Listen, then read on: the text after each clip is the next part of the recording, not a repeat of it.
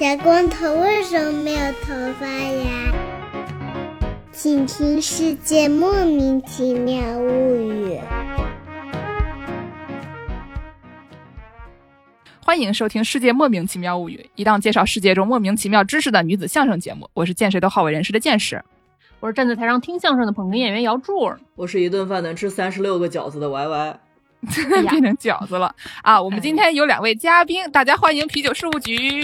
对，我们不能算嘉宾，我们这叫联合出品啊！啊，对对对对对对，联合出品，我们要跟啤酒事务局联合出品一个节目，请两位先自我介绍一下，嘿嘿。哎，Hello，大家好，我是啤酒事务局的天。Hello，大家好，我是齐。这自我介绍好短，你们怎么都哎，我我就有的时候就觉得说，是不是只有我们节目的人才会给自己加上一些奇怪的标签，搞得像那种女团出道一样，说我一顿饭吃三十六个饺子的 YY 这样，就是标签要长，是我们很特殊吗？我们是因为是我们是母台的子节目，母台也是带这些的，我们都是学来的啊。没有，刀夫老师从来不不说了，不说了，不说这个，展开了是吧？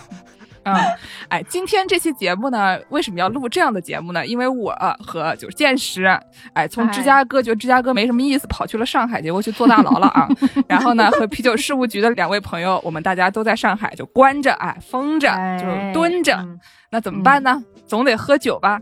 然后你就发现这个酒啊，真的是不是很好买。我跟你们讲啊，今天我们就给大家就痛诉一下这个血泪史，这个非生活必需物资买起来有多么困难啊，朋友们。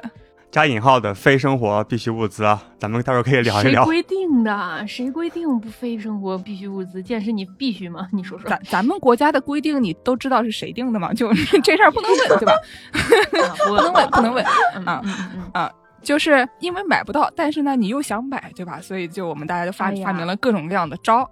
然后呢，我们节目每次讲到酒啊，我发现都要提到禁酒令。就我们好像就是哪壶不开提哪壶，对不对？上一次跟那个杯弓蛇影串台的时候，也很不幸的提到了禁酒令，然后这东西就砸到自己头上了啊！就是一开始就笑别人说：“嘿嘿，你喝不到酒吧？”过会儿就变成 我喝不到酒了。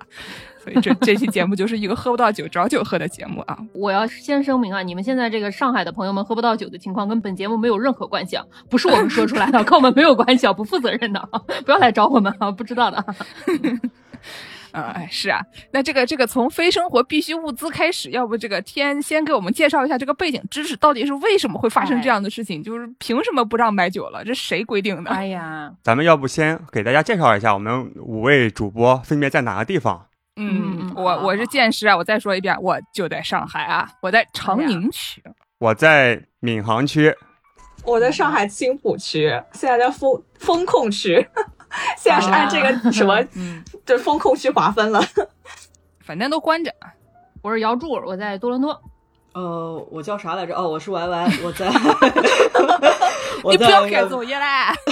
我在划水。苏打，对。嗯完是今天又在划水，完是今天在改作业啊！他可能 他今天在开始录节目之前说了一句，说我今天这个可能要边录节目边改作业了。但是边录节目边改作业，边不能辱骂小娃作业写的不好，这件事情非常困难啊！所以大家可能会时不时听见人民教师的怒喊，激情辱骂。嗯，对。那先给我们介绍介绍这个。叫什么非生活必需物资？对，这也是最近建师企业咱们三位在上海多多少少会遇到的嘛，就抢不到东西。最近其实物资有所缓解吧，然后家里的酒就喝完了嘛。之前在疫情前，我 是备了四十多瓶酒，我觉得这应该够吧？不是说咱们封控五天嘛，对吧？五天静默期，我四十瓶酒，一天喝个八瓶，是余了余还挺绰绰有余的。哎，然后万万没想到，一个多月过去了，所以前段时间也是比较缺酒，然后正好我也认识松江的一个酒厂的啤酒厂的老板，然后松江离我们闵行这边也就十来公里，不是很远，然后十来公里啊，上海人才能说得出的话啊，也就十来公里，然后就组织我们小区的邻居，大家一起去团啤酒嘛，从酒厂打点酒过来，很开心，然后在某些啤酒群里面炫耀说，你看，哎，我喝到酒了。发酵罐直接打出来的，然后就有些人给出了一些不同的见解吧，就是说，你看现在咱们上海这么困难，很多人吃不了饭，看不了病，你还有你还有今天上海的小孩都快饿死了，所以就非常郁闷。然后咱们就有这个选题。我是最近大概三月底的时候。在三月底的时候，我在这个嗯附近，就其实我以前就知道附近有一个小酒铺，就是那种卖红白酒的一个小酒铺。然后呢，那个也经常就是跑步经过的时候，发现那个店虽然非常小啊，它可能也就是个。几平方吧，就可能都没有到十平方的一个小店，但是呢，里边老是挤满了人，然后这种门口也挤满了人，旁边还开了一个那种就是大家都知道上海人特别喜欢露营，旁边开了一个露营器材店，然后露营器材店的人呢，也就搬了一堆乱七八糟的东西坐在大街上，然后这个小酒铺的人也搬了一堆乱七八糟的东东西坐在大街上，就是仗着那那一段街道大，然后大街上都坐满人，特别有那种怎么说呢，就是呃像什么美国、欧洲的那些 闲到没得事干的那帮人，天天就坐在大大街上那种感觉。然后呢，就是他们就坐在那个边上，觉得挺好的。但是三月底的时候，尤其是周边的店都关了嘛，但是这个露营店他假装他是卖咖啡的，所以他还开着。然后呢，那个这个卖酒卖酒的这个店，他说假装他不是堂食，对吧？你们拿出去出去喝了怎么样了吧？所以就是他们俩都就是坚挺的开着。于是呢，我就到那边去这个去去玩耍嘛，对吧？有一天我就晚上实在是没得事干，对吧？所有的朋友都已经给封起来了，然后我还在决赛圈晃悠的时候，我就出晚上出去跑步，然后跑到那家店门口呢，看到里面又是这个 有很多人啊，然后我就我就进去了。进去了以后呢，有一个大姐。也不是大姐吧，可能就是三十多岁的一个漂亮姐姐。漂亮姐姐看到我就特别热情的招呼我说：“哎，你也是这边的客人啊，来来来来吃生蚝。”哎，我说我，我就是难得看到一个决赛圈选手，非常激动。哦，我们 当时这块附近的决赛圈选手还是不少的，但是呢，嗯就是 大半夜的，外面也没什么人，主要是老板呢，我也没见到老板，怎么大姐叫我吃生蚝？还大姐你谁啊？然后后来后来我们发现，就当天老板进去了，老板的小区封了，然后呢，哦老板的弟弟也好像。后来老板弟弟出现了，但是就是一开始老板是不在的，然后就是客人们在里面吃生蚝，然后他们是隔壁的一个海鲜店，那个涮海鲜的一个一个那种火锅店，然后那个店呢也不让开门了，所以他们的老板呢就把他们的那个一些食材啊便宜卖给周边的居民，所以他们就从那个地方团了一些这个生蚝，然后拿到这个小小酒店里面来吃，整个事情就非常荒谬，对吧？就是你也不让喝酒，也不让堂食，也不让吃生蚝的时候，你们坐在这个里面 又是喝酒又是堂食又是吃生蚝，然后就是跟一些路人打招呼，然后叫路人也一起来吃，所以我就那天就在那边喝了一晚上。加入了他们的一个什么一个群，每天就在那个群里面看那帮的人啊，就是，哎呀要美酒了，哎呀要喝酒啊，哎呀怎么办啊？还有什么就是浦西大年夜的时候，大家都在那边就庆祝，然后又是看什么直播啊什么的，反正挺厉害的。就到四月份了以后呢，这帮人这个群里面的画风就开始变成了，就是求求你了，怎么才能搞到点酒？因为老板关起来了，然后呢，哎老板的老板的仓库在呃浦东吧，所以说是也过不来，他们就只能上那个酒铺里面弄酒。这个酒铺里面是一个什么情况呢？就是就只有就几面墙嘛，买买完了就没了嘛，所以大家就是那种 互相谦让，说你们谁先没有了，你们先去弄点儿吧。然后呢，就是还挺友好，嗯，还是挺友好的，而且就是、呃这边附近呢有一些那种什么防控，反正就是那个已经放出来的、已经野生动物园了的一些朋友，然后呢老板是一直在这个就是 老老这个上海朋友们的这些词汇呀、这些专有名词、这些行话、黑话，宠物店、西郊动物园、野生动物园，对对对，就是我们们是大年。夜什么的，我们是外地人听得一愣一愣的，只能靠猜啊。啊，对，但你就听听就知道大年夜什么，对对对就是就是死前嗯最后一天嘛，我觉得对，是这么个概念吗？最后的晚 餐，最后的晚餐，个概念。嗯。嗯，哎，就是就是这个野生动物园呢，就是你可以放出去，嗯但是外面什么都没有啊。这个，然后中间那个叫什么西郊动物园，对吧？就是你可以在动物园圈起来，动物圈起来在里面小区里面但是你不能出去溜达溜达啊对，然后呢，这个哦宠物店就是你只能关在你的自己的那个你的那个 cell 里面，对吧？你的就我监狱的那个透明儿那小格儿里啊，对对对对对，就这个意思。然后就偶尔会被抱出去查一下核酸啊，就像有的时候抱出去那个宠有人过来打个 看看，疫苗个狗怎么样，摸一摸，然后就放回去了，差不多那种感觉啊。所以呢，就是老板还在宠物店里面，但是有一些客人已经已经野生动物园了。然后呢，客人们就很想去喝酒，对吧？然后就哎他们就到处问，然后问到了有一个人是有钥匙的，然后他们就特别开心，然后叫那个有钥匙的人去开门，然后他们就就进去自取，自取以后给老板打钱。然后呢，他们就在里面就翻箱倒柜的时候，这个时候来了一个那个呃，那叫什么闪送啊，对跑腿周边的闪跑腿。然后呢，就出现一个小哥，一个跑腿小哥就过来了，说什么什么什么要要卖什么东西。然后呢，跑腿小哥一脸懵逼啊，就是酒他也不认识，尤其是他们那些什么呃红白酒这种上面写的都是一些什么法语、什么西班牙哎语，对吧？就是那小嗯哥当场就是昏厥了。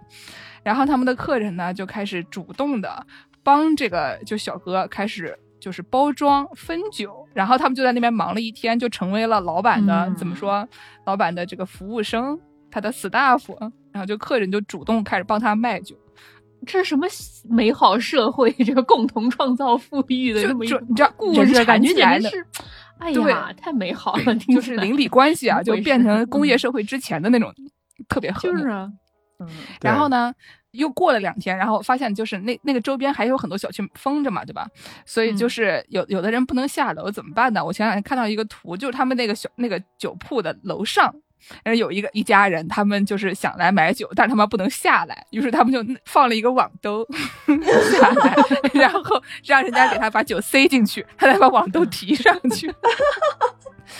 就看着那个图的时候，我也是挺崩溃的。就是就你看看把孩子都逼成什么样了，对不对？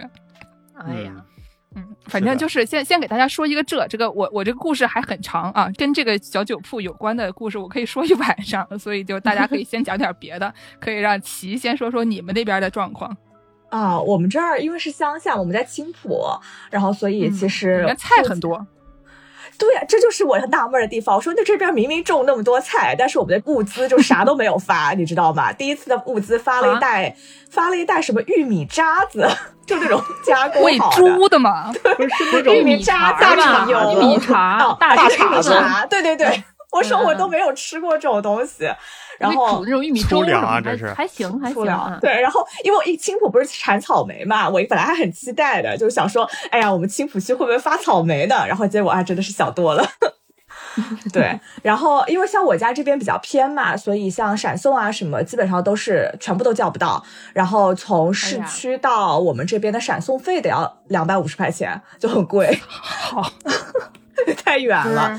对，然后还好我家的话存酒还是比较多的，呃，就啤酒大概有个十几罐，然后呢，嗯呃，红白葡萄酒大概有个二二三十瓶，然后洋酒、烈酒有很多，所以说，然后我囤了好多好多苏打水嘛，所以说现在在家里基本上就是已经把啤酒跟红红白葡萄酒都喝的差不多了，然后在家里现在就是每天 gin tonic 跟 highball 就是兑苏打水 喝。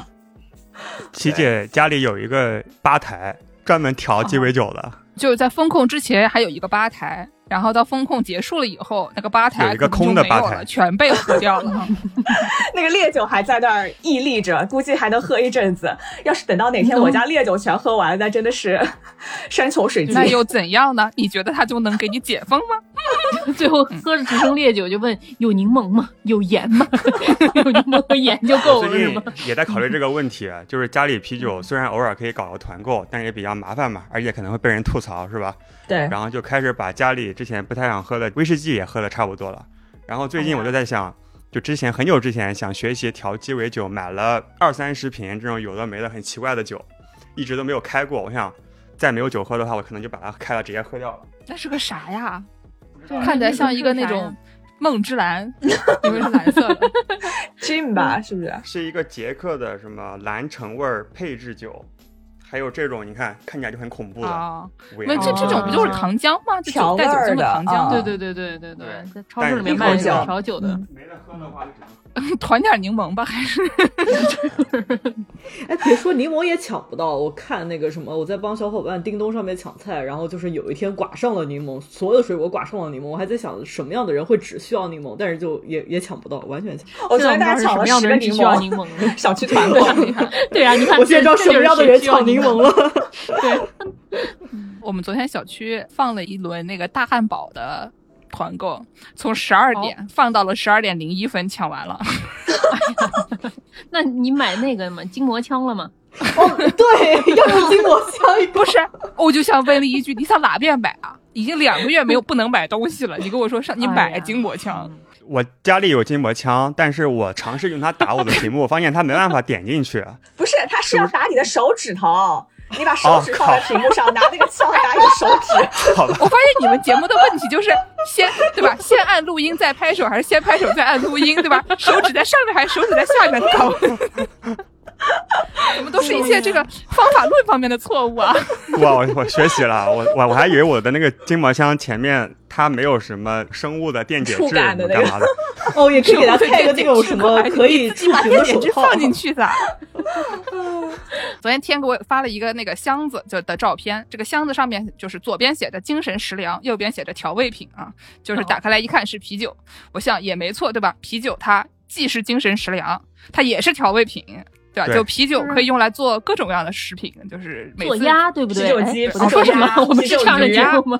对对对，就是啤酒能能干的事情可多了，可不是调味品嘛，对吧？你料酒也是酒啊，酱油也是油啊。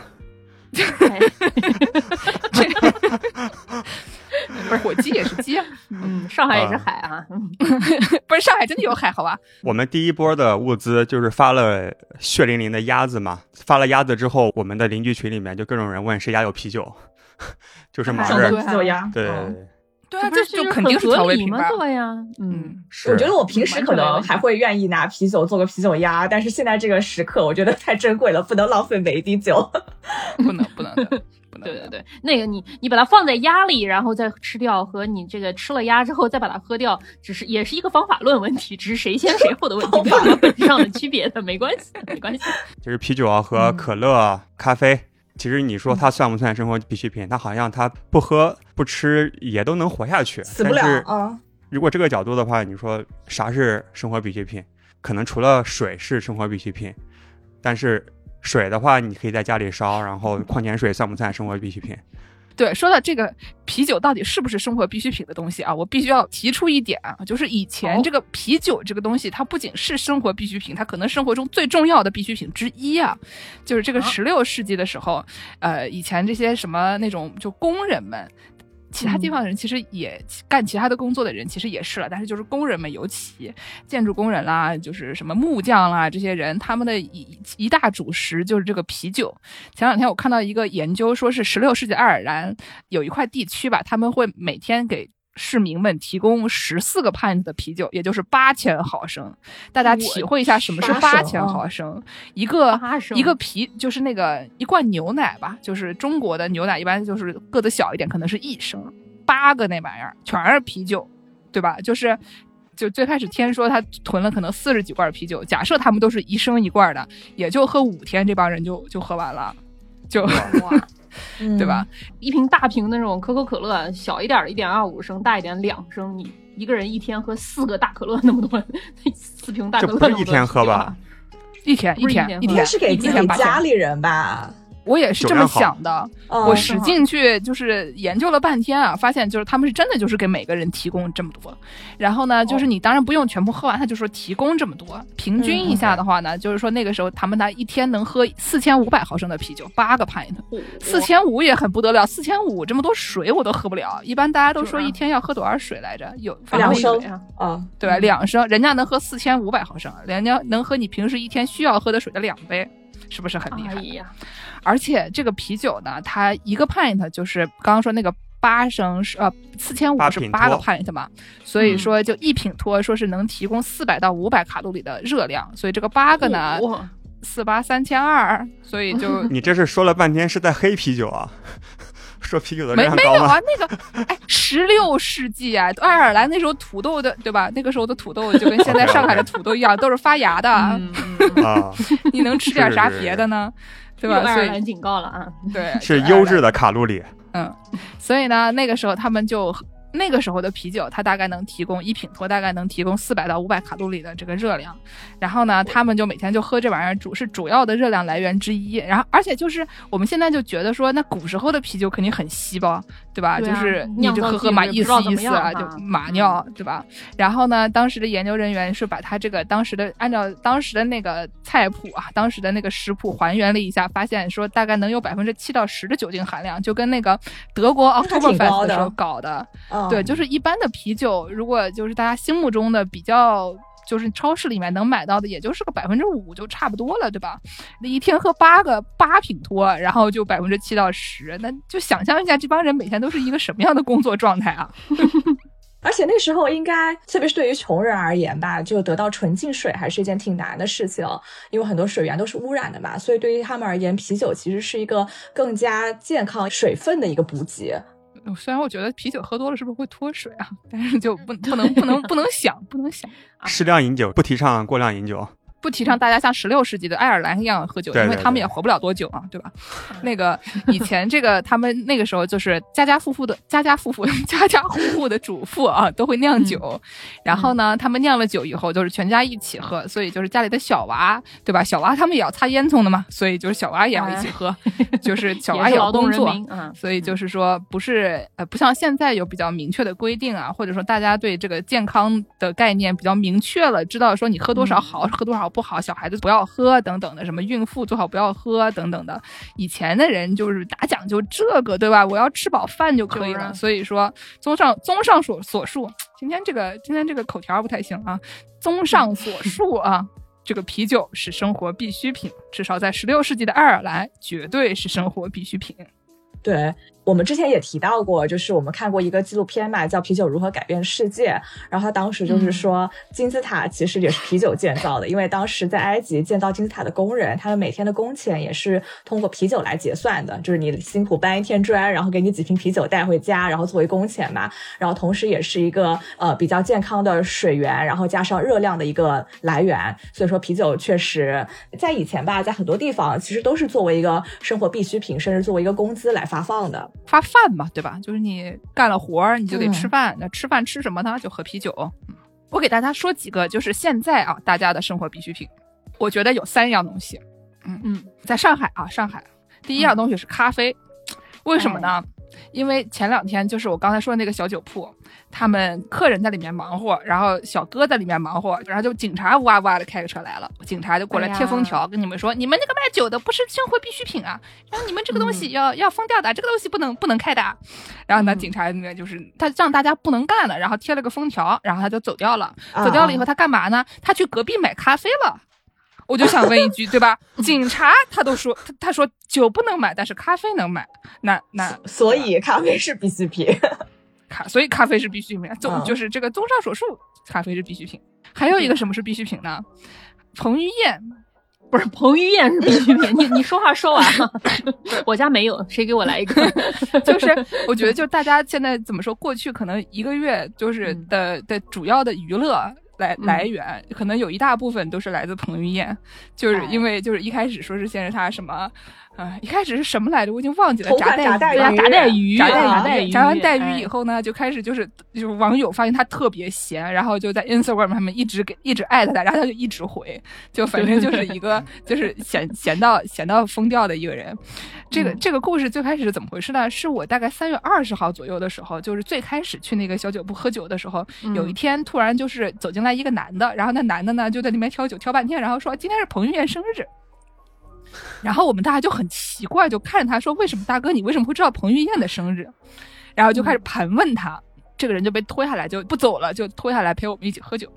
然后呢，这个人就开始就说啊，说彭于晏跟他住一个小区，然后呢说，哎，彭于晏养了一个什么什么什么狗，反正是一个赛狗，就是。灵体，灵体对，养了一个灵体，然后又说门口的这一条街上面啊，一共只有两个人养灵体，要不就是这个人，要不就是那个人啊，所以说你看到那个就是就是遛灵体踩滑板的啊，一般都是彭于晏，然后大家就开始说讨论大家自己就是见到彭于晏的情况，就是有没有偷拍到照片什么的，这个还是就是这炸带鱼之前还快一个月了，你知道吗？就是那个时候我们大家就已经开始说这个彭于晏住在附近了，所以每天那就是就开始讨论一些这个新的。话题说什么？哎，这两天在什么什么什么地方看见了这个谁谁谁，然后那个老板也过来参与讨论。老板说陈小春的老婆也是他的客户。然后过了到大概四月四月中旬的时候，看到陈小春的老婆在群里面发说没酒喝了怎么办？哦，他在你的那个那个你们那个小酒铺群里吗？好像是的。哇哦，反正还挺厉害。还有一个生活必需品，好像目前为止发现的好像是刘畊宏，对对对对对对，对不对？刘畊宏对有没有？对，就 现在突然就是所有人都开始就是跳跳那些操，虽然我还没有看过，但是我在楼里面已经听过了。对对对，就是虽然我不知道，但是《本草纲目》我已经很熟了。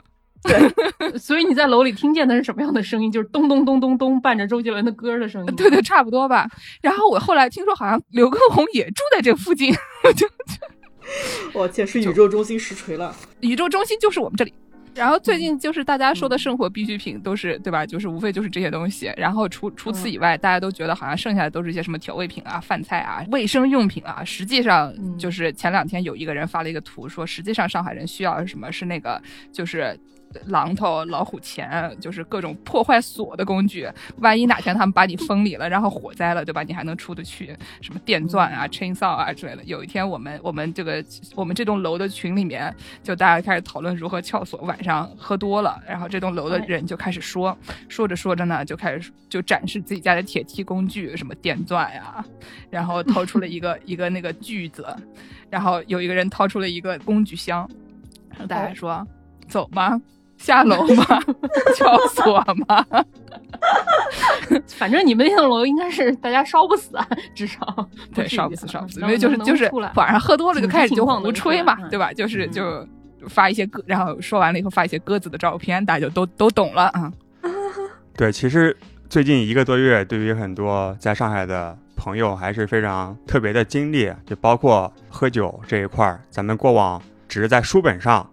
历史书上学到过，像什么禁酒令啊，像一两百年前，在在很多国家其实是有比较严格的控制酒精的一些法律。那最近咱们一个月也是被迫感受到了，就在加引号的禁酒令下面，咱们每个人是怎么样的生活。然后刚才你们也提到过，说之前在节目中你们每次聊到酒都会聊到禁酒令，我也很好奇啊，就为什么会扯到禁酒令？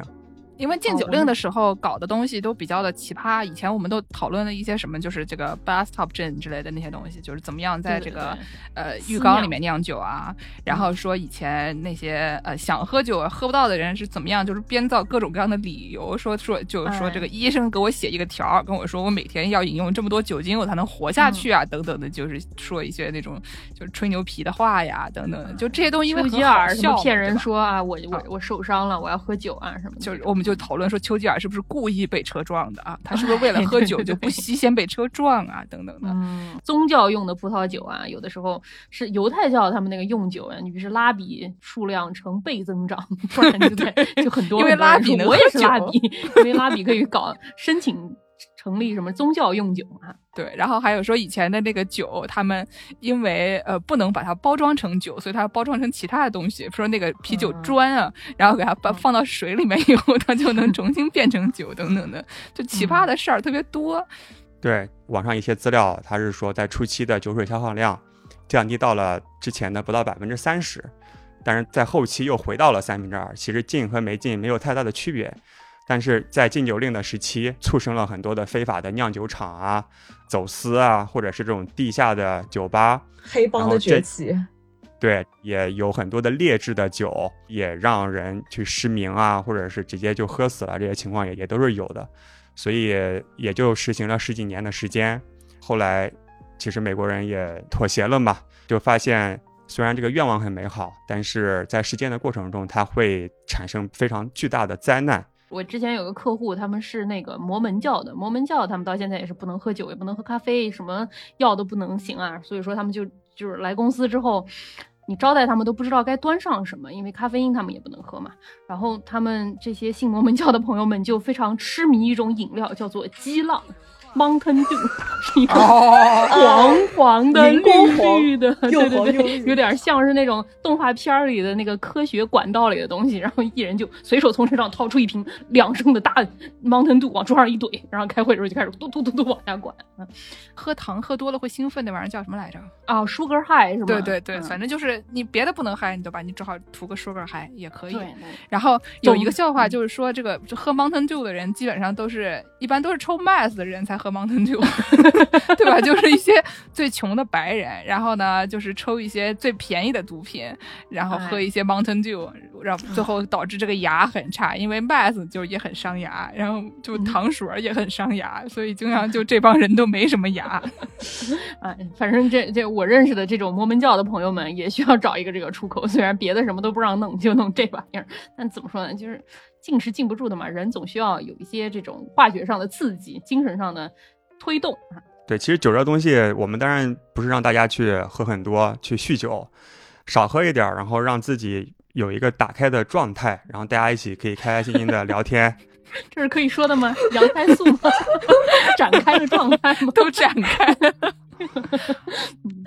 那既然说到了禁酒令，我们也不给大家说具体的了。我在这儿打个广告，你要是想听具体的，之前我们给天师傅介绍的这些乱七八糟的东西，可以听我们之前有一期节目叫《不想上班想喝酒》，可以去听一下，有一些禁酒令期间的一些奇葩事情。然后，那我就接着说吧。当时在录那期节目的时候，我人还在洛杉矶，还没有发现这个问题。录了那期节目之后，我就搬来了这个多伦多。哎，我就发现多伦多有一个问题。我虽然搬到了多伦多，它吃的非常好，但是酒还是买起来有一定困难的。大家好像心目中觉得，好像加拿大的这个酒精管理是相对比较宽松的，但其实加拿大也实行过一段时期的禁酒令。加拿大因为它是不同的省嘛，每个省它有一些自治权，所以说这个禁酒令它不是全国一起颁布、一起执执行的，它是每个省自己来的。其实他们在。大概是一九一七年左右，几个省纷纷开始搞了这个禁酒令时期。然后法语区的这个魁北克，一九一九年就搞了两年，就说不行不行，我们法国人是不可能的，不可能搞这种事情的。然后两年已经把这个东西给废掉了，真的两年就已经废掉了。然后。后来就在整个北美洲，大家都在禁酒区的时候，就只剩下魁北克是可以喝酒的。然后魁北克就被称为北美的天坑，说的 sinkhole of North America，就是你想要堕落，你就来到魁北克堕落。快乐。嗯，后来大概在二零年到二五年，不是二零二零年，一九二零年到一九二五年期间，渐渐的别的省也开始投票，就慢慢把这个禁酒令给废掉了。但是多伦多在的这个安大略省啊，这个垃圾，一直到一九二七年才把它给废掉，就。最后一个才废掉的，特别垃圾。而且它这个废掉之后，你想这个禁酒令废掉，你你从一个正常人的角度去思思考，现在美国也是嘛，你禁酒令没有了，那你这个酒不就是你发放这个酒精牌照，对吧？有酒店你就可以卖酒啊，你有的时候超市你去个什么 H Mart 的韩国超市，你可以买点韩国酒，你去个中国的所有超市都可以买到酒的呀。中国没有超市，你可以买到二锅头。不要说中超市买酒啊。我待会儿又可以激情辱骂了，超市买酒这回事。好好好好，不知道去哪里讲。嗯，对。然后，然后，但是安大略这个政府啊，他非常的鸡贼。他虽然是投票开放的，但是这些清教徒搞这个推行禁酒运动的这些人，权利啊，不管是话语权或者是在公共权利上面，还是比较大的。所以说，他虽说是废除了禁酒令，但他并没有开放这个酒精牌照。他成立了一个东西，叫做安大略酒精管理局。Liquor Control Board of Ontario，这个东西俗称 LCBO。LCBO，你现在来多伦多看看，就是满大街卖酒的店上面就写着 LCBO，它是官方卖酒。一直到今天，可能在安省的，基本上像那种烈酒啊，或者是葡萄酒，大多数还是由 LCBO 他本人给垄断的。然后他们可能同时有一个，就是本地那种啤酒酿造几个酿酒厂成立了一个私人公司，叫做 The Beer Store，就是卖啤酒啤酒店啊。除了这两家，一家卖啤酒，一家卖烈酒之外，基本上就没有了。可能近二十年来，有一些超市得到一些允许，可以卖一些什么六罐的啤酒啊。但是你要想买一箱一箱的啤酒，只能去 Beer Store 买。然后你要想去买烈酒，有的时候可能葡萄酒厂如果本地的葡萄酒厂或者是酿造别的酒的酒厂可能会拿到牌照可以直销，你可以到超市里去直销之类的，但是还是非常少，就是百大多数都被 LCBO 给垄断了。等于就是 LCBO 的人觉得什么酒好喝，他就能卖什么酒，对吧？他不想他觉得不好喝的酒，他就不卖。而且非常多这个玩意儿，说在安省，我看说从大到小有一千多家这个玩意儿。就是你刚来的人，你不知道它是一个什么东西。它有的时候打扮的还非常的，我瞎了眼，就不是，就是它装修的还非常的时尚，非常时髦。你会觉得它好像是一个挺高级的店啊。它这个店做挺大嘛，但你再仔细看一看，不对啊，这怎么街角那种小酒店一个都没有啊？就只有这个玩意儿。然后后来一查，发现这玩意儿是一个政府机构。现在你看它是一个挺正常的卖酒的，像是饮酒超市、卖酒的超市这样的感觉。但是它二七年那会儿刚开的时候并不是这样的。刚开的时候呢，LGBO 说我们的宗旨不是为了赚钱，当然他赚了可不少钱，因为你想说一个人卖酒嘛，对吧？他说我是为了履行监管不让酒精影响到社会公序良俗的义务。他们早期开放呢，是这个目的就是旨在劝退，就是让你买酒的过程越羞辱人，你可能就会越劝退你不来买啊。一开始刚开的时候是什么样啊？就是说，据说当时刚开的时候啊，那个各种清教徒控制的报纸啊，都在说说你们看看我们这个社会的丑恶啊啊！这个酒刚开始卖，这个大街上 大街上怎么就排了这么多人啊？哎，对啊，这种。不想让人喝酒的这个，必须要使用我们这个校长口音啊，校长口音嘛，对吧？啊，你们这些人都在大街上排这么多队啊，前一天晚上大半夜的排队啊，你们是怎么回事啊？你们这是在买椰子还是在买什么？你们是买酒的啊？不是，就是抢 iPhone 买什么潮牌，抢抢 iPhone 的，对对对对对对啊。反正就是当时为了买酒也是去排队，然后他那个 LCBO 刚开的时候看着不像是一个店，它一般开的就像是那种银行一样的感觉，店面看起来非常的庄严肃穆，外面看不到一瓶酒。走进去，先有一个工作人员，他坐在那种有铁栅栏的那么一个窗口后面，我的妈！然后他先打量你，然后他，我我看到他是说的是什么？他先打量你看你的。道德水平够不够高尚来决定你能不能进去？他是那种肉眼可见的吗？不是能看到那种，比如说像 NPC 头上有个什么标志，还有个血条，还有个称号这种样子的吗？哎，我把我的称号怪换成还是蓝名怪，对吧？什么高高尚的 YY，然后我就能进去，对吧？还要换个 title。嗯嗯嗯，对对对。直接看口袋里有没有钱嘛。他其实不怎么看见，因为那个时候他们当时敬酒的时候，他这个理由不是说什么有现代的机械啊，你们这些工人啊，不要把家里的积蓄都花掉了，你们要上班的时候不能在白天喝酒啊什么的，所以说他就会看你这个人，他觉得你看起来像不像一个酗酒的人，或者说他看你像不像一个女的，或者说他看你像不像一个少数族群，他可能觉得你是一个正经的白人男的，可能他就会放你进去的可能性更大一些。所以女的是不能进去纯买的主观。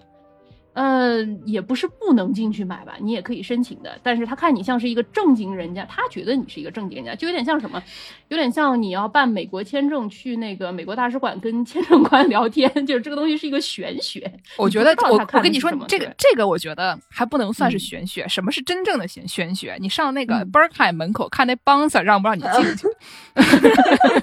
也是啊，有点对像哦。我想想，我有一次去申请日本签证也是这样的，我上去申请日本签证，人家跟我说你要有多少钱就可以申请多次签证，我拿着我的钱这个证明就嘟嘟嘟嘟就跑过去了，然后跑过去给大姐一看，大姐说你这个是能申请单次，我说。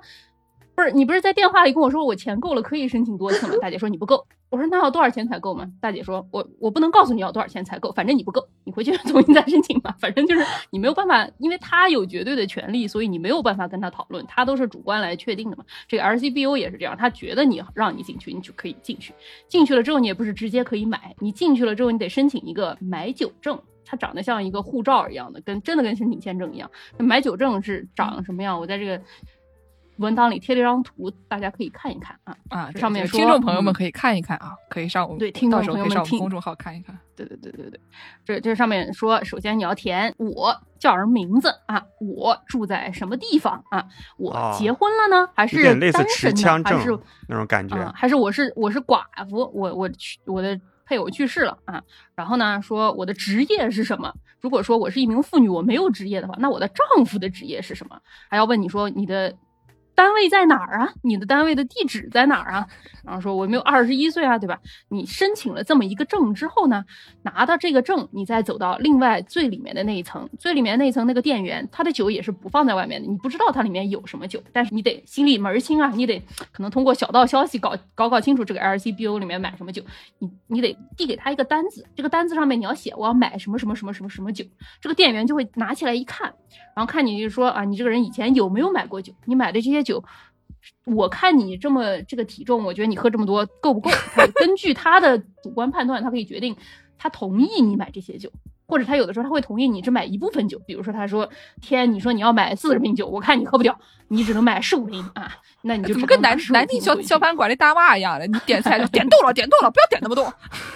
哎呀，我上次去一个天津早点摊吃馄饨，我跟那个大妈说，大妈还有辣油啊，给我来点辣油来，对吧？我们南京人嘛，总是要有的。大妈说没有这么吃的，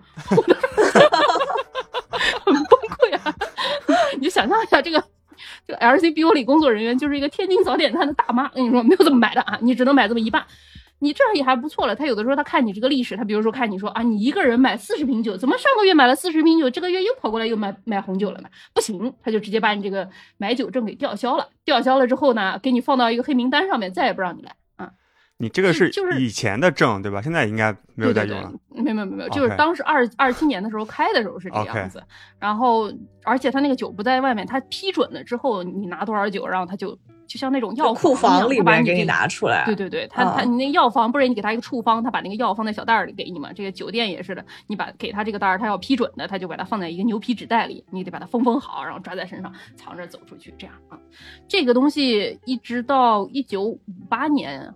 用的还是这个，从二七年开放到五八年一直用的还是这个护照本儿，后来五八年换成了一种饮酒卡，但同样的概念嘛，又用了四年才把这个东西给取消掉，所以说最后到六几年才取消掉。然后我之之前看到有人说说这个一九五九年以前加拿大原住民都没有在安大略原住民都没有拿到过这个买酒证，就是说他愿不愿意给你都是他决定的啊，他想歧视谁就歧视谁。对。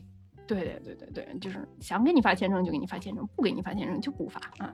然后一直到上六十年代末六九年的时候，才有第一家 LCBO 说想要换成这个自选超市的形式。七十年代中吧，LCBO 开始觉得说，我们这个好像我不知道，我不知道，我推断啊，他们是不是回头一看账本，发现哎，我们这个赚的好像还是。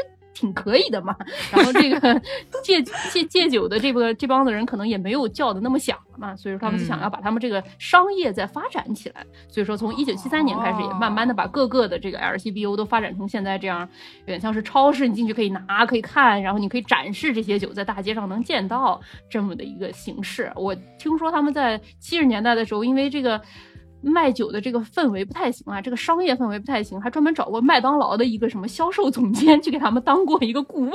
然后麦当劳像销售总监过来一看说你们什么玩意儿啊？哎你们这些店员整天就晓得羞辱顾客羞辱顾客如果买的多了你们就翻白了中国售货员一样你就说什么不不得殴打顾客。对对对对对对真的就是这个概念啊人家买的多你还要翻白眼那你怎么卖得出去虽然就你这么你这么一家买嘛你们这个售货员年盐你们要问他们这两个牌子哪个好，有什么区别，他们都不知道。然后还给他们搞了一些员工培训啊。但是，直到今天，这个安省实际上就是你除了啤酒和西打之外，你想要买正经的，或者你想要买烈酒啊，或者想要买别的酒，还是只能到这个 LCBO 来买。我前两天看到一个数据说，像 BC 省，他们可能呃每两千七百个人就有一家酒店，就是卖酒的店。那这密度还是挺高的。是啊，还是挺高的。像但是安大略在安大略四千四百八十人、四千五百个人才有一家酒店，就是它是完全垄断的这么一个状态。但我搬到多伦多来，我这不就发生了一个问题吗？对吧？你说我我可能口味跟我不知道我还是一会儿是不是会说啊，我口味跟还是不太一样，但是我是挺爱喝那种日本对这个我们是有要翻车的，这对对对对对 要翻车。我比较爱喝淡一点啤酒，像日本啊或者韩国这种啤酒，要是不是啤酒，像什么烧酒我也会喝一些啊。这个韩国烧酒之前见识介绍，我们上期节目介绍什么大肠套小肠那一期介绍养乐多烧酒，对不对？养乐多烧酒我们也是很爱喝的，还有什么马格。酒啊，对啊，这些都不能算是在这个啤酒和西打的类型，在超市里也买不到，在这个什么 beer store 也买不到，只能上 LCBO 买。但 LCBO 它卖吗？我进去看全是白人喝的酒，这个亚洲的酒基本上你是看不到，连日本威士忌你都看不到，就是就是全是白人。它主要卖的是什么？就是 like 龙舌 tequila，然后威士忌，它什么都有。也有也有对吧？一般就是什么朗姆啊，然后威士忌啊，然后葡萄酒啊，然后就是 hard liquor 和葡萄酒，一般就常见酒店会有这些，还有就是白人酒和亚洲人酒是。不是同样的东西嘛，对吧？就是你不太指望说在白人开的店里面能买到什么白酒，或者买到烧酒，买到清酒。但他们偶尔因为有的，因为因为日本人是 honorary 白人，所以日本的酒能买一些。您说的对，但是日本的酒也不算特别多，它可能但是能有一一些日本的那种调味酒对吧？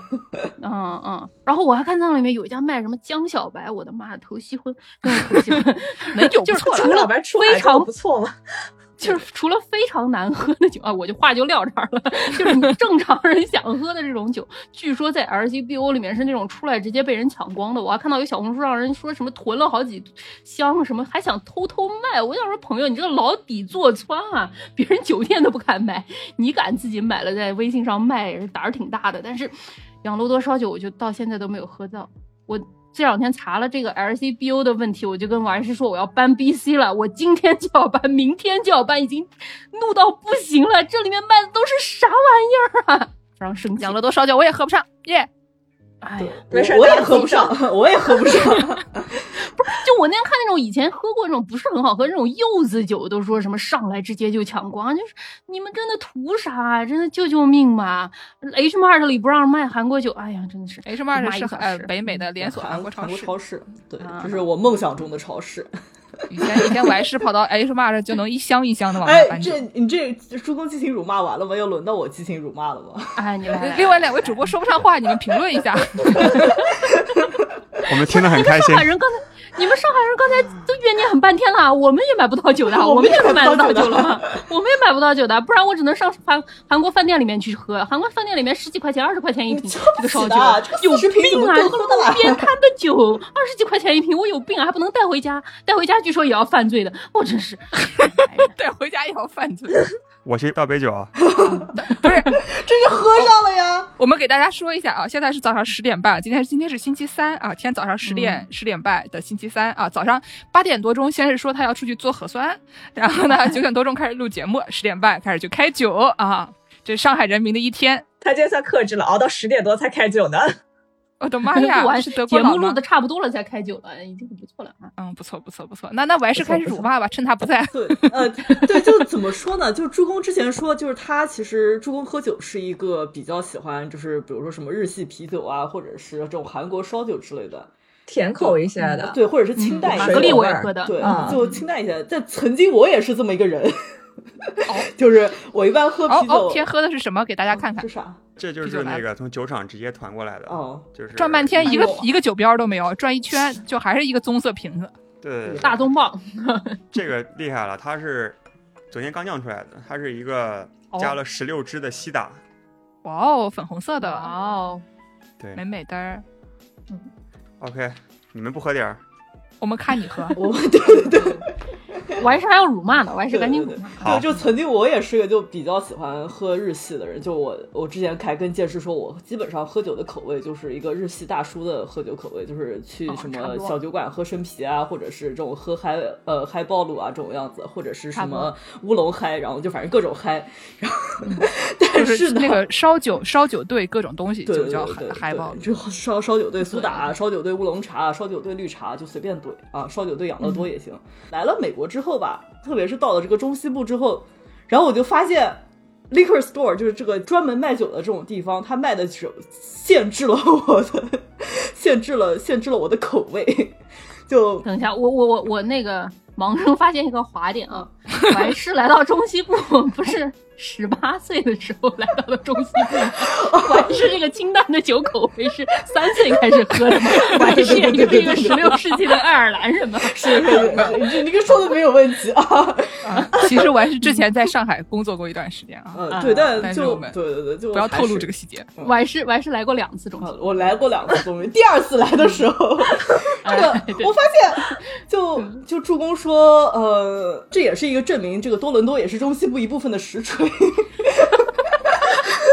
卖的这些酒啊，都特别的少，就呃亚洲酒类特别少，而且特别是哎曾经我也在西雅图待过一段时间嘛，就西雅图和就华盛顿州和这个明尼苏达州，它这个卖酒系统也不是一样的。就是在这个西边，他们是在超市里面还是能看到酒的。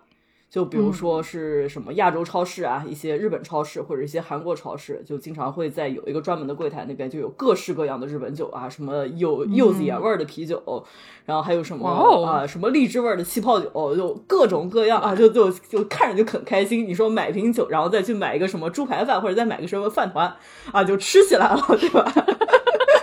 已经嗨起来了。是，但是 最近最嗨一期。但后来我到了这个中西部吧，然后特别是到了明州，这个我发现超市里面没有酒。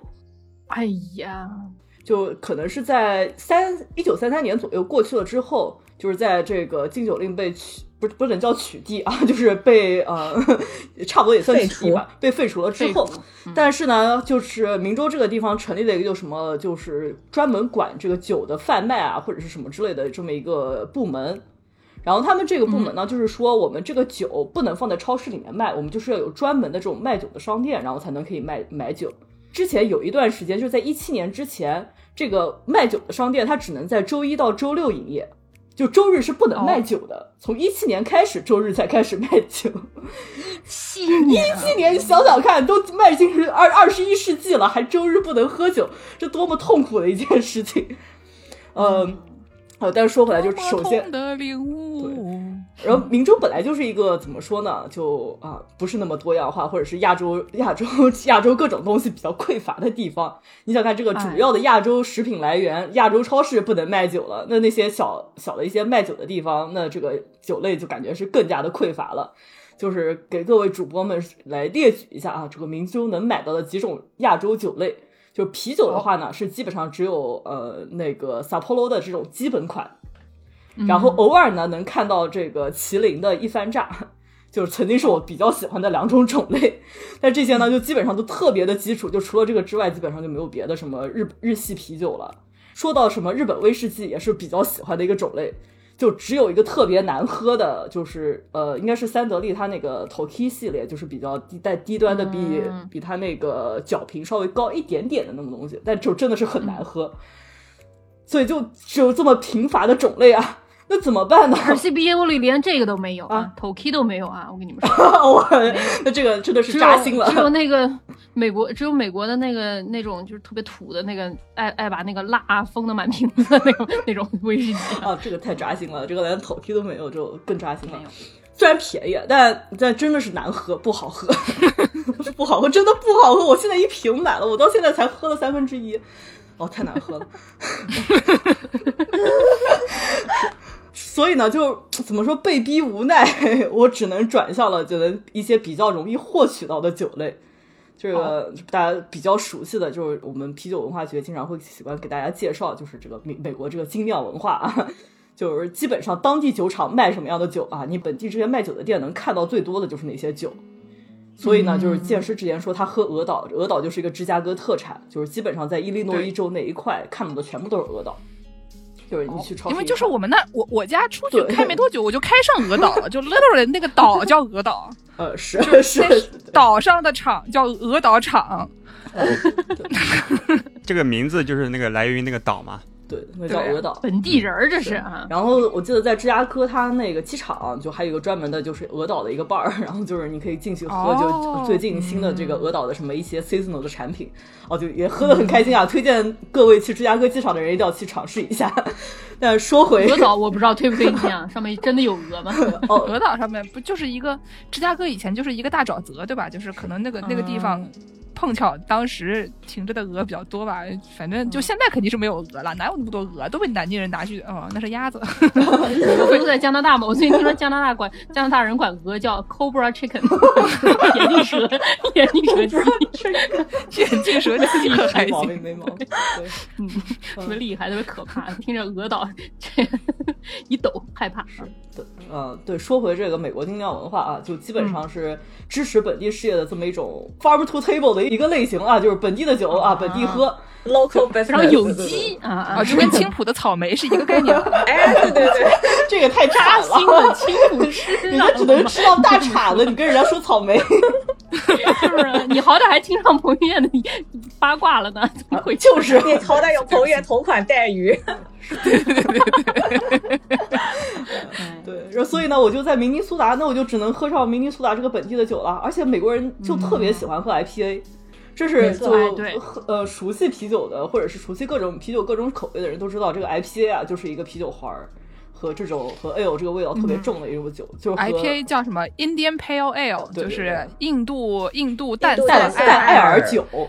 嗯，对，然后呢，喝起来呢特别的怎么说呢？我觉得有股葡萄柚味儿，就是又苦，是是啤酒又有点花味儿特别重对就是耗因为啤酒花比较有代表性的几种风味香气，就是呃柑橘、柠檬、西柚，然后松针，就这种柑橘导向，然后跟加上一些比较呃植物香料的味道。这是美式的啤酒花，然后还有所谓的欧洲的贵族酒花，它可能是一些花香、木香。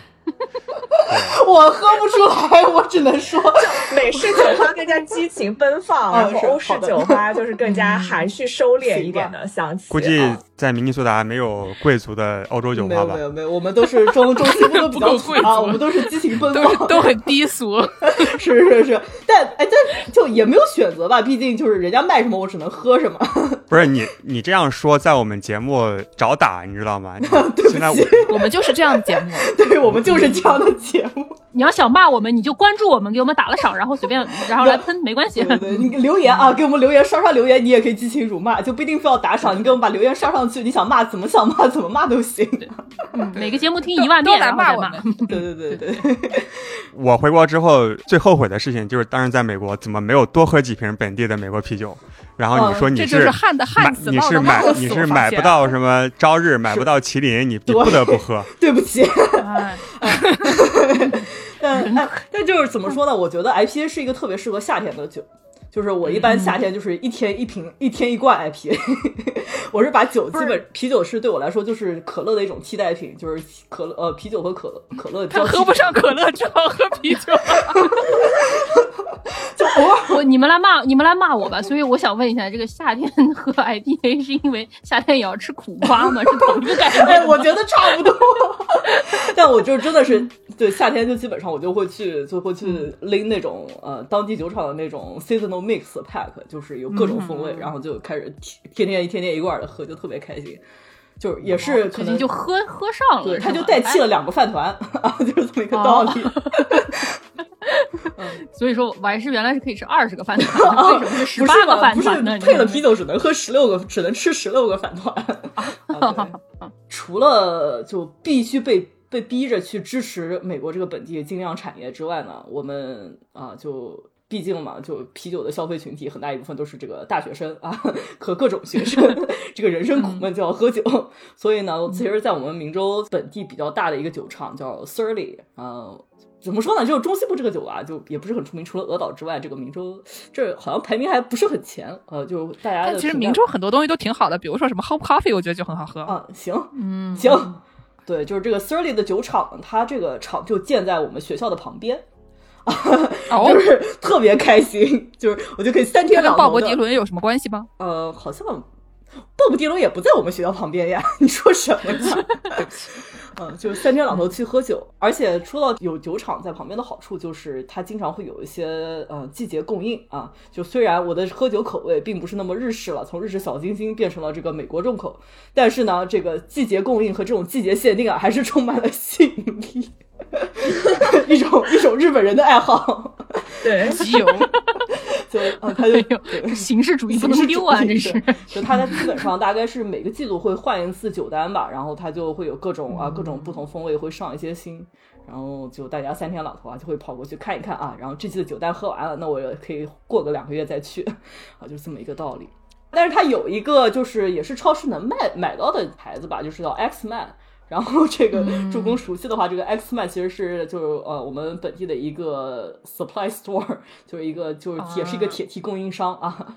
然后这个呃这个 X Man 我记得口味也还挺 hop 的，就是 Su- Supply Store 是卖各种就是工具的是吗？对，但是它这个更奇奇怪怪的，就比如说，呃，可能是我这个从什么机床上下下来了一百个不用的零件，然后我就放到这个 supply store 去，然后有一些需要一些乱七八糟没有什么用的东西的人就可以去买。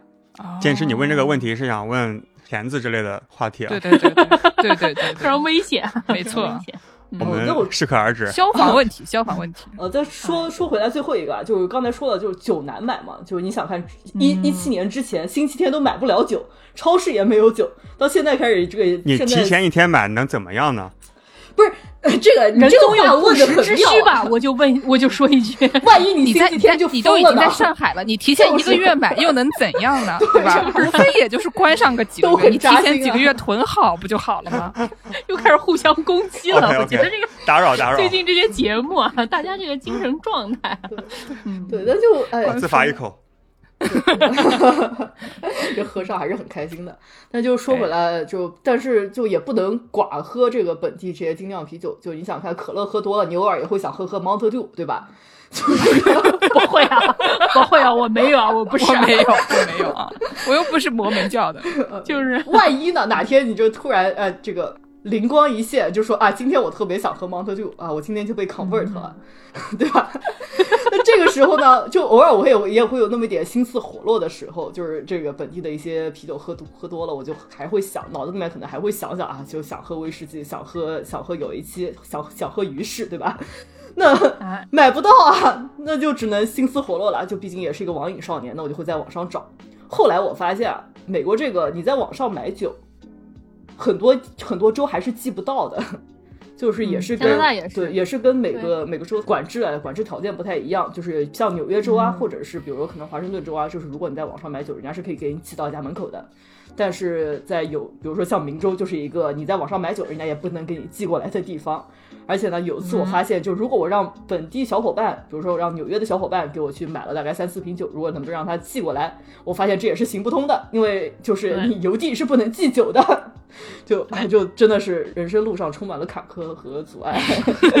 后来是的，我朋友最近在 B C 省看到网上他们那儿酒店网上有卖养乐多味烧酒，他说要不要给你寄两瓶，我是搜了一下。寄不了，垃圾 LCBO，垃圾。对，就联邦快递这种地方，如果你要去看，就是怎么样寄酒，人家就是说你要有专门的那些许可证，你才能寄酒。哎，就还是推荐大家啊，就是偶尔去人肉一下，然后拿个箱子就专门带酒啊。如果真的是有急切需求的话，或者是像曾经啊，芝加呃，我去芝加哥找剑师啊，我就从 H Mart 人肉了一箱啊，这个米酒，两箱。那个 两箱米酒，不是不是，一箱一箱米酒，一箱烧酒。对，真爱。然后后来过了过了大半年，我去去明州的时候，看到它还剩还剩一半。这个说回来了，因为甜，我喝喝不太了甜的酒。那你寄来给我啊，给我啊，你人肉啊，不是寄不过去吗？是。哎呀，你还是好好的喝苦啊，美国本土的精酿吧。够了够了，喝够了 也该走了。那你们就是超市里买不到酒，人肉回家背。那明州那边什么酒吧可以去喝吗？哦，那是可以的。那还没有，我们中西部还没有落后到这种程度。对，酒吧有点贵，但是还是能喝的。就而且给你封了，到隔壁去买咖啡。而且就是有，还有就是啊，就也是唯一一家吧，有个专门的在日本料理店。楼上开了一个日本威士威呃威士忌 bar，然后那里面的种类还挺多种多样的，但怎么说呢，贵啊，就是像我这种一天喝喝一罐的人，就不太能喝得起。感觉美国还是有很多还挺有意思的，就是当时禁酒令保留下来的那些 Speak Easy bar，感觉当时是大家偷偷摸摸去找酒喝的地方，但是现在变成了潮流年轻人争相打卡的地方。对对对对对对。我还见过这本地，我们这儿有一个什么那种饭店，然后他专门在地下室里专门修了一个以前并没有的二十二十一世纪才修的一个新的假 Speak Easy Bar，就是为了让大家进去体会一下这种我偷偷敲一下门跟你对个暗号的这么一种体验。Speakeasy Bar 就是就是要想办法让你找不着。第一个，要不就是找不着地址，像很多网上很火的那些，但他其实根本不会写地址。他就是说你要去，比如说去论坛留言，然后或者说在他们的 Instagram 底下，然后或者私信他们问他，才会把地址告诉你，然后你才能找得到，或者得要朋友介绍，就是一个私密性嘛。然后还有一种就是，除了你找不到地址，就是就算你到了这个地方，可能找不到门在哪儿。我觉得这就是 Speakeasy Bar 一个特别有意思的地方。好像那个纽约有一个特。特别特别著名的一个 Speak Easy Bar 嘛，叫 Please Don't Tell，它就是在纽约东村的一个热狗店里面，然后热狗店里面还有个电话亭，然后你得到那个电话亭里面，然后接起来那个电话，然后看里面的人高不高兴给你开门放你进去，然后 对，这是一种什么进英国魔法部的概念？对，哎。然后包括现在上海其实有很多呃还挺有名的 Speak Easy Bar，然后就是其实就是二十一世纪大家新建的，然后其实就想把那个门面搞得有噱头一些，然后年轻人比较比较喜欢去打卡嘛。然后上海有几家比较有名的，一个是 Speak Low，就是也是亚洲前十的酒吧，然后它的门面其实就是一个调酒器具店。然后，嗯，你要进去，然后旁边那个有个小门儿，然后呢可以上去。它其实有三楼嘛，然后它每层的这个门其实也都挺隐蔽的，要么就是藏在那个什么世界地图的后面，你要按一下那个地图，然后那个门才会开。这个 Speak Low 它有三层，也是要一层一层往上，嗯，逐渐打通关。就是它原则上不允许你一下去三楼，必须从一楼开始或者二楼开始吧。哦，那个是 Sober，那个是 Sober。OK，Sorry，搞混了。对对对，对，然后还有一家就是天说的那个 Sober Company 嘛，也是上海，它一楼是一个咖啡咖啡店，然后它里面的酒可能是更多的，比如说是咖啡的一些特调，然后呢，二楼是一个餐厅，然后也可以喝，你每层喝完一款酒，你可以收集一个小勋章，是小牌牌，然后呢，你收集完三个牌牌以后，你才能够到四楼的那个隐隐藏的 bar 去喝，就是一个打通关，是一个密室逃脱的那种感觉，做任务打卡。然后最终可以去打大 boss。对我觉得上海是有挺多这种挺有噱头的，比如说藏在餐厅里面，你要通过一个后门进去。然后还有 laundry，它其实外面就是一个洗衣机房嘛，然后就看到很多人在那儿在那儿拍照，然后后面进去，然后里面是一个 bar，就还是挺好玩的。然后现在就哎，现在就只能想想了。然后特别希望疫情解封之后能够去。对。说实话，我觉得就这些都是大家都知道，这是二十一世纪以后新造出来的东西嘛。但是其实我觉得咱们国家这种，呃，这个以前的留下来的东西啊，完全可以就改装一下，就变成这个 Speak Easy Bar，对吧？就虽然这个就有些东西现在已经没有了，比如说像什么那种四海啊卖碟的，但其实是一个道理，对不对？四海现在没有了吗？我不知道，就是这种风格的东西现在已经很少了。我不晓得四海还有没有了，但是就是四海是什么呢？是我们小我们大家上中学的时候经常去的，在南京的哪条路啊？呃，上海路马台街那个附近。马对什么马台街？哦，有有个分不不有两家，一家在那个南师大门口，然后就是在那个宁海宁海路上海路那个交界的地方，然后有一家反正就那边啊，那边呢就是它它是门面上是一个卖碟的。但是呢，它后面呢有一个小房间，它是卖打口碟的，对吧？像我们这种小卖盗版碟的，嗯嗯，对我们这种小口碟，大家都是盗版碟。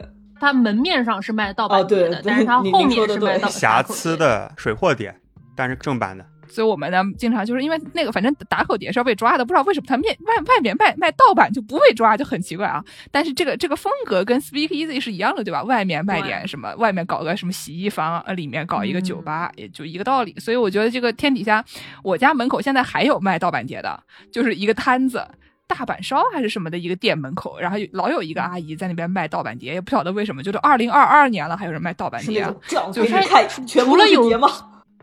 不是，除了有索尼那那个 PlayStation PS 的朋友们，谁家有光驱啊？我有，问 我真有，就我有个专门外接光驱，嗯，我还留着。对，反正就是就很奇怪，现在还有卖这个的，但是就是以前的就大部分这些店都没有了嘛，所以我就推荐大家，建议大家，呼吁大家把这些店都改成 Speak Easy，对吧？嗯，这个岂不美哉？还省了很多装修费啊。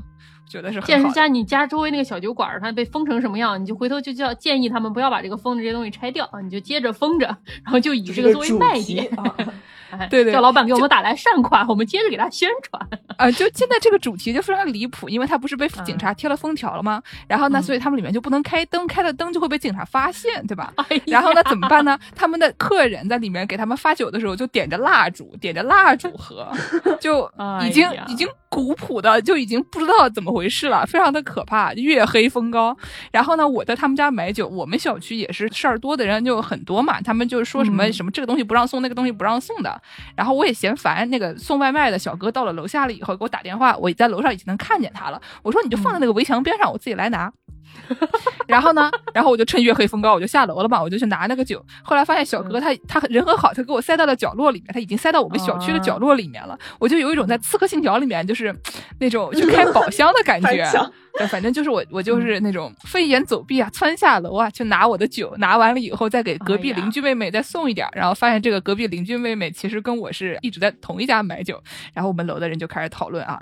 说在想当年，在大家还有酒喝的时候，每天啊一到周末醉倒在大堂的那个人到底是谁啊？每天晚上喝到两点两点多钟不着家的，然后会回来会被那个保安大哥嘲笑的，到底是谁啊？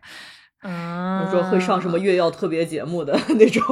嗯，对对，最后最后大家就开始问了，我们楼里那个吹吹吹唢呐的到底是谁？对，就是遥想一下这个美好的未来啊！对，将来把这些现在的这些奇怪的事情都改成挣钱的工具，嗯，也是挺好的。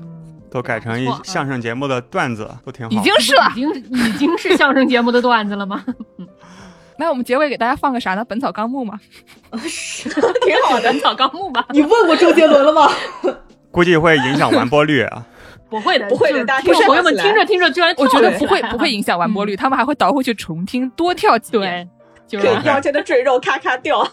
好，那感谢大家的收听，大家可以在微博、豆瓣关注我们，也可以在爱发电和微信公众号给我们打打赏。如果要加入农广天地粉丝群的朋友们，可以在微信公众号后台回复“加群”获得加群方式。我们马上要有三十六群建起来了，就看看大家有没有缘分被加入三十六群。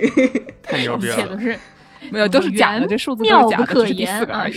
OK，然后啤酒食物局的话呢，我们除了爱发电没有的话，好像其他平台也都有。豆瓣也没有啊，豆瓣也没有啊，我们赶紧搞起来。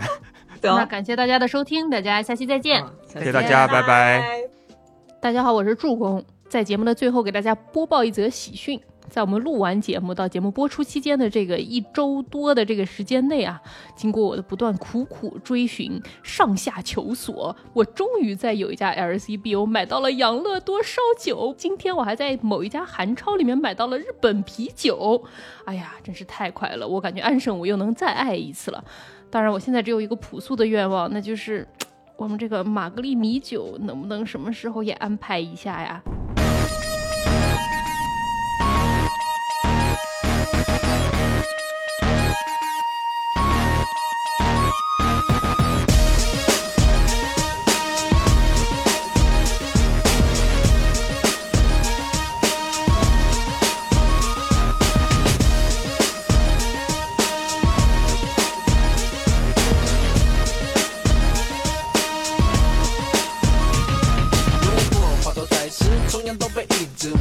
学看自己放我民族意识吗，牵着见面正常的这该有脸子，光有这骨头的穿链子，我要面子，用我的方式改写一部历史，没什么别的事，看到我年轻个子，山有胆鬼过气 go，山有胆鬼过气 go，看我这一把中药，附加一点骄傲，